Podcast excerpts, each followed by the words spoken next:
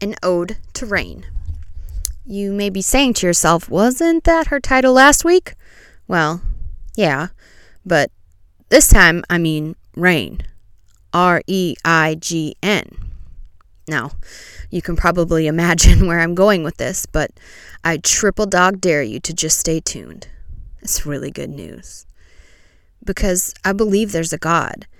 And once I allowed Him to be not only the God all around me, but the God on the throne of the depths of my heart, my whole life flipped turned upside down. Not that all of it feels good or safe or fathomable, but it is. In the end, it is. It's all for your good if it's in His will. I will stake my life on the fact that His plans for me are better than the plans I had for myself. My deepest moments of pain included. Pain always, always has a purpose. So, even in the rain and storms of life, let Him reign. Then keep your eyes out for the buds just beginning to sprout. It will all be beautiful in its time. Have you ever watched The Crown? So good, so interesting. But they call Queen Elizabeth the sovereign. Her role is so different from a president or a prime minister or any elected official. Her word was final. Derek Prince's definition of God's sovereignty is he does what he wants, when he wants, the way he wants, and he asks nobody's permission. When you really start to see God this way, at first it makes you tremble. Rightly so. But then you start to see how gracious and merciful he really is. Our world is broken, and he could send a meteor to destroy us in seconds. Why would he do that, though? That's what we think. But really, put yourself in God's shoes. Earth is a battlefield. Wouldn't you agree? My kids keep learning about the different wars in school and spewing off facts, and one has even began to study history. And by that I mean watches history YouTube videos, but hey, I'll take it. Eventually, as you broaden your scope of how you see the world, history reveals a not so pretty picture. We wonder why our mental health is so poor, but hasn't every generation lived through war and disease and lack of resource? And we've all dealt with it a little different, but trauma is trauma, and its effects leave wounds we don't know how to heal. And then we pass them down to the next generation with our dysfunction. These large books of history, and we can't agree on, well, anything. We're still fighting for power and resources there are still children starving to death. There is nothing new under the sun. It's so obvious we have seen and still today see the world from such a limited perspective. We still don't know how to work together. We still never found a way to put humanity before self. And every generation has their own tragedy, their own war, their own disasters, their own distraction. Take the news today. How many shootings does this make? More than we can even count. Humanity is broken everywhere we turn. And you're welcome to blame guns all you want. And yes, let's do something about them in our country. But murder is murder, no matter the weapon. We are hardwired to know what a grievous sin it is to take another's life. And yet it happens all over, day after day after day. And we are fascinated by it. How many crime podcasts are you subscribed to? We long to know what went wrong. Because clearly something did. On a whole, we choose as a world, as a nation, as a citizen to live independently of God by believing either He doesn't exist or He's unavailable or He doesn't see or care about every move you make. But it just goes to show God's not done with earth yet and God loves to create beauty out of ashes. I've seen it with my very own eyes. I stayed on the run from God for years upon years, but Jesus chased down my heart. I followed religious practices that made me feel like a better person, but were void of the only thing that truly matters the actual presence of God. His patience is infinite. He has walked me through so much. It's taken him some time. But what happens when time runs out?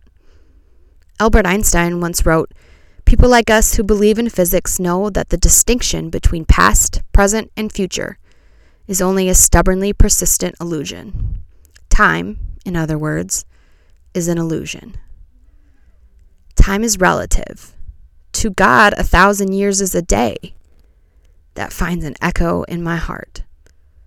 Perhaps there is one who reigns above everything, even time itself. And the thing is, that's what makes Jesus so beautiful. A sovereign God come to earth to cause heaven and earth to collide. Because no matter how hard we tried, we couldn't make it to God. Not even in the religion God established himself with Moses. In the end, we were further away from God than ever before. The Jewish leaders who claimed to be the closest to God were in fact the people Jesus was angriest at.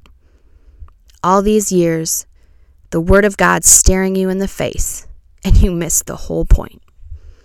No, in the end, it wasn't us who broke through to the Creator of the earth. It was the Creator of the earth who came down to us. And how did He do it? With a palace? With fame? With fortune? No.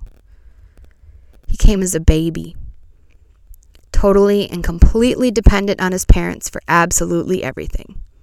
And all the parents said, Amen. A God who does what he wants, when he wants, and how he wants, came as lowly and humbly as possible with a message love God and love others. So simple a babe could do it so complex we could study the many facets of love for an eternity. He came so meekly, but how he chose to die, that's where we see his heart. The cross was ugly and nasty, but it was necessary. Because we earthlings are born without any ability to reach God. Ian Thomas says soulishly active, but spiritually dead. Left to our own devices, we're just too unholy all of us. So Holy had to come here and make a way a dirty, dark, excruciating way. But through the cross, he made a doorway for us to cross over into eternal life. Not after we die, but right now. Jesus was fully God on earth. And the two highest and most important courts in his time, the Jewish leaders and the Roman Empire, sentenced him to death for his crimes. But God, God reversed the sentence of man and brought Jesus back to life. And time itself was changed from BC to AD, the year of our Lord, from death to life. He offers us so much more than you could ever, ever comprehend. And what does He ask in return? Our belief, our faith and then eventually our obedience. And I believe Jesus is coming back. And this time, he shakes earth to its core. And all these birth pains we're experiencing in our world today are foreshadowing the breathtaking new birth of earth itself. Because as Christ followers, we don't long for heaven. We long for the day God does what he promised in the Bible the day he will bring heaven to earth. Earth has an expiration. It's the only way. So true life can begin. Life in its original design. Because Jesus had another message the kingdom of God is at hand, it's here. And once you get just a small taste of the kingdom of God, you won't ever look back. So, how do you enter? On your knees with repentance and praise on your tongue, and humility and worship in your heart. Let Him in, let Him reign, and watch every barren desert in your life bloom into a beautiful garden, one by one by miraculous one. Watch heaven begin to come to life in your mind. Watch peace and joy become an everyday constant. His love can transform the darkest night. His name is King Jesus, and he is ruler of everything. He reigns forever. And forever is a really long time.